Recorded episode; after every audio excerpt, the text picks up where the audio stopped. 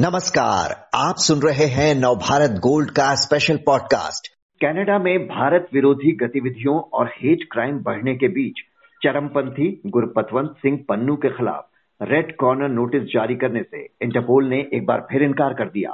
भारत के कड़े विरोध के बावजूद कनाडा में खालिस्तान मूवमेंट से जुड़े चरमपंथियों पर कोई एक्शन नहीं लिया जा रहा। 6 नवंबर को ओंटारियो में खालिस्तान के मुद्दे पर होने जा रहे जनमत संग्रह पर कड़ी आपत्ति जताते हुए भारत ने कहा है कि ये हमारी संप्रभुता और अखंडता के लिए खतरा है। तो क्या कनाडा में जानबूझकर इन कट्टरपंथियों को शय दी जा रही है? भारत इस मसले पर क्या करे? आज की चर्चा इसी पर। बात करने के लिए हमारे साथ हैं जेएनयू में स्कूल ऑफ़ इंटरनेशनल स्टडीज़ के एसोसिएट प्रोफेसर रण विजय जी। प्रोफेसर रण विजय खालिस्तान मूवमेंट के नाम पर जो कुछ भी चल रहा है कनाडा में उस पर भारत ने उसे चेताया है कि ट्रूडो की सरकार आग से खेल रही है। कैसे देखते हैं आप इस पूरे मसले को? जी नमस्कार। यह एक अंतर्राष्ट्रीय मामला है और ये तुरंत का नहीं है। ये काफ़ी पिछले कई वर्षों से पनप रहा है। हम्म। ये मामला दो तीन चीज़ों को से जुड़ी हुई है। कनाडा की domestic politics international politics and Indian politics so Canada की जो डोमेस्टिक पॉलिटिक्स है आपने देखा होगा 2015 हम्म। के चुनाव में जो ट्रूडो सरकार अल्पमत की सरकार थी उसमें जो वहाँ के सिख समुदाय हैं वो करीब करीब साढ़े तीन सौ के पार्लियामेंट पार्लियामेंट्री इलेक्शन में इनके पास 18 लोग जीतकर आए थे। तो उनको ज़रूरत थी, उन्हें सरकार बनाने में उन्हें मदद की। तो एक तरह से सिख कम्युनिटी परसेंटेज में बहुत कम है कनाडा में, लगभग एक परसेंट के बराबर, लेकिन उनकी विनिंग परसेंटेज वहाँ उस हिसाब से बहुत ज़्यादा है। तो वो डोमेस्टिक पॉलिटिक्स का, मिस्टर ट्रेडो का एक मजबूरी है कि वो सिख कम्युनिटी को वहाँ से सपोर्ट लें। इसके दूसरे पक्ष जो हैं, वो इंटरनेशनल पॉलिटिक्स का है। इसमें जब आप देखेंगे तो पाकिस्तान का इन्वॉल्वमेंट ये जो खालिस्तानी मूवमेंट है, उसका शुरू से ही है। और अभी आपने देखा होगा, कई न्यूज़पेपर्स में और कई मीडिया में भी चले थे टाइम्स नाउ में पार्टिकुलरली एक उन्होंने तैयार किया है, कि जो पिछले महीने वहाँ पर फ़र्स्ट रेफरेंडम की जो कराया गया उससे पहले पाकिस्तानी कुछ जो अलगाववादी ताकतें हैं जो इन्हें मदद कर रहे हैं उनका वहाँ विज़िट था हम्म। तो ये इंटरनेशनल पॉलिटिक्स दूसरा जो सिख फॉर जस्टिस जो संगठन है जो वहाँ पर काम कर रही है अलगाववादी आंदोलन को हवा दे रही है उसको प्लेटफॉर्म दे रही है उसकी गठन अमेरिका में हुआ है हम्म। तो इसको बिल्कुल लार्जर कॉन्टेक्स्ट में देखना होगा तो आ, हाँ फिर भारत की जो डोमेस्टिक पॉलिटिक्स है जो पंजाब की उस कॉन्टेक्स्ट में भी देखना होगा। ओवरऑल आपको ये देखना है कि ऐसी अंतर्राष्ट्रीय ताकत क्यों ऐसा कर रही है? आपने देखा होगा कि पिछले कुछ वर्षों में दस वर्ष नहीं कम से कम बीस पच्चीस वर्ष में जो भारत एक इमर्जिंग हम्म। शक्ति के रूप में उभरा है तो उससे निश्चित रूप से अंतर्राष्ट्रीय राजनीति में इसकी आकलन होती है कि अगले सौ साल के बाद अंतर्राष्ट्रीय राजनीति की दिशा और दशा कैसी होगी। तो जो महान शक्तियाँ हैं, जो महान राष्ट्र हैं ग्रेट पावर्स उसको इंटरनेशनल पॉलिटिक्स में बोलते हैं, उनका कंसर्न स्वाभाविक है। और इसी क्रम में अमेरिका में जो गठन होता है सिख फॉर जस्टिस संगठन का उसको देखा जाता है। तो इस तीन कॉन्टेक्स्ट में आपको अंतर्राष्ट्रीय राजनीति में इसे देख सकते हैं। हमने जो जनमत संग्रह की बात की, ये पहली बार नहीं है। भारत की आपत्ति के बाद सितंबर में कनाडा सरकार ने भरोसा दिलाया था कि वो इस रायशुमारी की अनुमति नहीं देगी।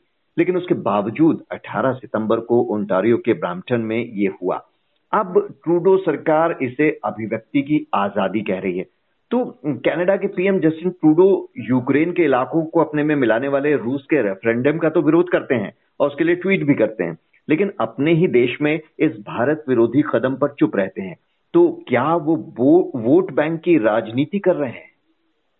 जी आपने इस प्रश्न का उत्तर लगभग आधा आपने दे दिया है कि वो वोट बैंक की राजनीति कर रही है। इसमें कोई दो मत नहीं है। दूसरा जो पक्ष इसमें है, अंतर्राष्ट्रीय राजनीति में कोई भी यूनिवर्सल मोरालिटी नहीं होती है कि हमने अपनी राजनीति एक मोरालिटी के तहत करनी है। अंतर्राष्ट्रीय राजनीति में इंटरेस्ट मैटर करता है। अब कनाडा का इंटरेस्ट जो सोवियत, रशिया और यूक्रेन के बीच में जो युद्ध चल रहा है, वो बिल्कुल अलग है जो उनके भारत के साथ है। तो एक ये भी बात आता है उनके साथ कैसा बिज़नेस है, उनका कैसा पुराने संबंध रहे हैं, फिर उनके अभी तात्कालिक इंटरेस्ट क्या है। तो वो सर कई उसमें विषय आते हैं, उस पर निर्धारित होता है। इसीलिए जो फॉरेन पॉलिसी है, किसी भी देश की जो विदेश नीति है, वो एक लाइन पे नहीं चलता है। तो रशिया के लिए बिल्कुल अलग है, वहाँ पर उन्होंने यूक्रेन के रेफरेंडम का विरोध करते हैं, जबकि कनाडा में जो सिख लोग रिफरेंडम की बात करते हैं, उसके लिए उन्होंने कहा है कि शांतिपूर्ण तरीके से वो अपनी बातों को रख सकते हैं, उसको इस तरीके से ले रहे हैं। तो वो बिल्कुल अंतर्राष्ट्रीय राजनीति में केस टू केस जो है फॉरेन पॉलिसी का निर्धारण होता है बायोलेटर रिलेशन के हिसाब से हमारे उस देश के साथ कैसा संबंध है, और अलग क्या क्या हित के फैक्टर्स हैं। तो उसने आपने कहा है कि वहाँ पर चुनाव का मसला जो बहुत महत्वपूर्ण है तो वो इन दोनों का मिला जुला रूप देखने को मिलता है। तो अब भारत इस पूरे मसले पर क्या करे? अपनी तरफ़ से भारत कूटनीतिक कोशिशें लगातार जारी रखे हुए है लेकिन कनाडा पर बहुत असर हो रहा हो ऐसा तो नहीं दिख रहा। इंटरपोल ने भी पन्नू को गिरफ़्तार करने के भारत के अनुरोध को दो बार खारिज कर दिया। तो ऐसे में भारत के पास अब क्या रास्ता बचा है इस मसले में? देखिए अंतर्राष्ट्रीय राजनीति में कभी भी रास्ता को हम बंद समझ करके नहीं करते हैं। कई बार क्या होता है ना कि उसको धीरे धीरे धीरे कूटनीति को बढ़ाना होता है। हम्म। थोड़े पॉज लेना होता है। इंटरपोल जो सभी को पता है कि ये पश्चिमी ताकतों के हाथ में है। है ना? इंटरपोल किस तरीके से सिचुएशंस को एक्सप्लेन करती है उनके ऊपर है। जैसे उन्होंने रेफरेंडम को बहुत महत्वपूर्ण नहीं मान रहे हैं। वो कह रहे हैं कि भाई इनका एक पीसफुल डिमांड है पीसफुल मूवमेंट है, जो आप समझिए कि इंडिया और कनाडा के बीच में हज़ारों किलोमीटर की दूरी है, उससे कोई फ़र्क नहीं पड़ता है, वो अपनी बात रख रहे हैं। सो अंतर्राष्ट्रीय राजनीति में ऐसा नहीं होता है कि हम, हमारे रातों रात पूरे संबंध बिल्कुल ध्वस्त हो जाएँगे और हमारे इंटरेस्ट बहुत ज़्यादा हानि हो जाएगा, और वैसे भी कनाडा बहुत दूर है, और वहाँ के रिफरेंडम से निश्चित रूप से इस इस मुद्दे को अंतर्राष्ट्रीय राजनीति का मुद्दा बनाना चाह रहे हैं। जो पश्चिमी ताकत है, जो पाकिस्तान है, वो चाहते हैं कि अंतर्राष्ट्रीय मुद्दा बने, ये उनका प्रयास है। वैसे भारत की धरती पर इसका बहुत असर होने वाला नहीं है। यहाँ पर अभी आपने हमारे जो फॉरेन मिनिस्टर हैं, उनका भी हाल में वक्तव्य आया, उनका एक ट्वीट भी था यूनिटी को लेकर के। हमारी यूनिटी इतनी मज़बूत अभी हाल में देखा है कि यहाँ पर पंजाब में चुनाव हुए हैं। अब बढ़ चढ़ करके लोगों ने जो है उसमें पार्टिसिपेशन किया है। लेकिन हाँ निश्चित तौर पर इस मुद्दे को अंतर्राष्ट्रीयकरण किया जा रहा है, जिसमें पश्चिमी ताकतें हैं, जिसमें हमने बताया आपको कि अमेरिका है पाकिस्तान है। तो अमेरिका सीधा नहीं है डायरेक्ट, जिस तरीके से पाकिस्तान है, लेकिन उसके धरती पर हो रही है। तो कहीं ना कहीं इनका लंबी राजनीति है। तो भारत के पास ऐसा नहीं है कि वो रास्ते बंद हो गए हैं। भारत कूटनीति के तहत अपनी बातों को कह रही है और ये धीरे धीरे धीरे चलेगा। ऐसा नहीं कि ओवरनाइट हमारे पास सारे रास्ते बंद हो गए। जी। बहरहाल भारत लगातार कनाडा को ये बात समझाने की कोशिश कर रहा है। कि किस तरह से वहाँ ये मूवमेंट अगर वो उसको हवा देता है तो एक तरह से आग से खेलने के बराबर होगा। क्योंकि अगर इनके खिलाफ कोई एक्शन नहीं लिया तो कहीं ऐसा ना हो कि उसी देश में ऐसी मांगे उठने लगे।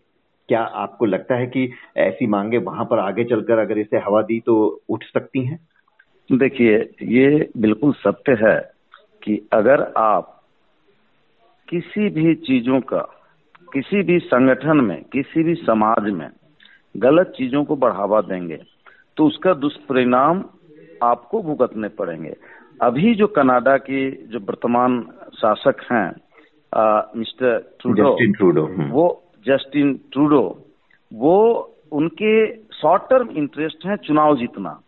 और वहाँ पर एक चीज़ और आपको समझना होगा जो ये लोग आ, नहीं समझ पा रहे हैं कि जो सिख कम्युनिटी वहाँ पर है वहाँ पर दो उनके अंदर जो जो खालिस्तानी एलिमेंट हैं, वो उतनी संख्या नहीं है, लेकिन वो बड़े शक्तिशाली हैं और शक्तिशाली होने के कारण उनको बाहरी सपोर्ट है। वहाँ बहुत सारे पंजाबी कम्युनिटीज हैं जो एंटी इंडिया और खालिस्तानी के सपोर्टर नहीं है, लेकिन वो उस एलिमेंट को बढ़ावा दे रहे हैं। एक दिन ऐसा होगा कि वो वहाँ पर भी वो मांग करेंगे हो सकता है उस समय आने में काफ़ी टाइम लगे लेकिन वो निश्चित रूप से भारत की जो चेतावनी है वो तो निश्चित रूप से अगर उसको नहीं रोकते हैं तो वहाँ भी देखने को मिलेगा। जी यानी कि भारत की चेतावनी को गंभीरता से लेने की ज़रूरत है कनाडा को। भारत ने साफ़ कह दिया है कि रायशुमारी का उपयोग भारतीय प्रवासियों को बांटने के मकसद से किया जा रहा है और इसी वजह से ओटावा स्थित भारतीय दूतावास जल्द ही कनाडा के ग्लोबल अफेयर्स में इस मसले को उठाएगा भी। बहुत बहुत शुक्रिया रणविजय जी आपका।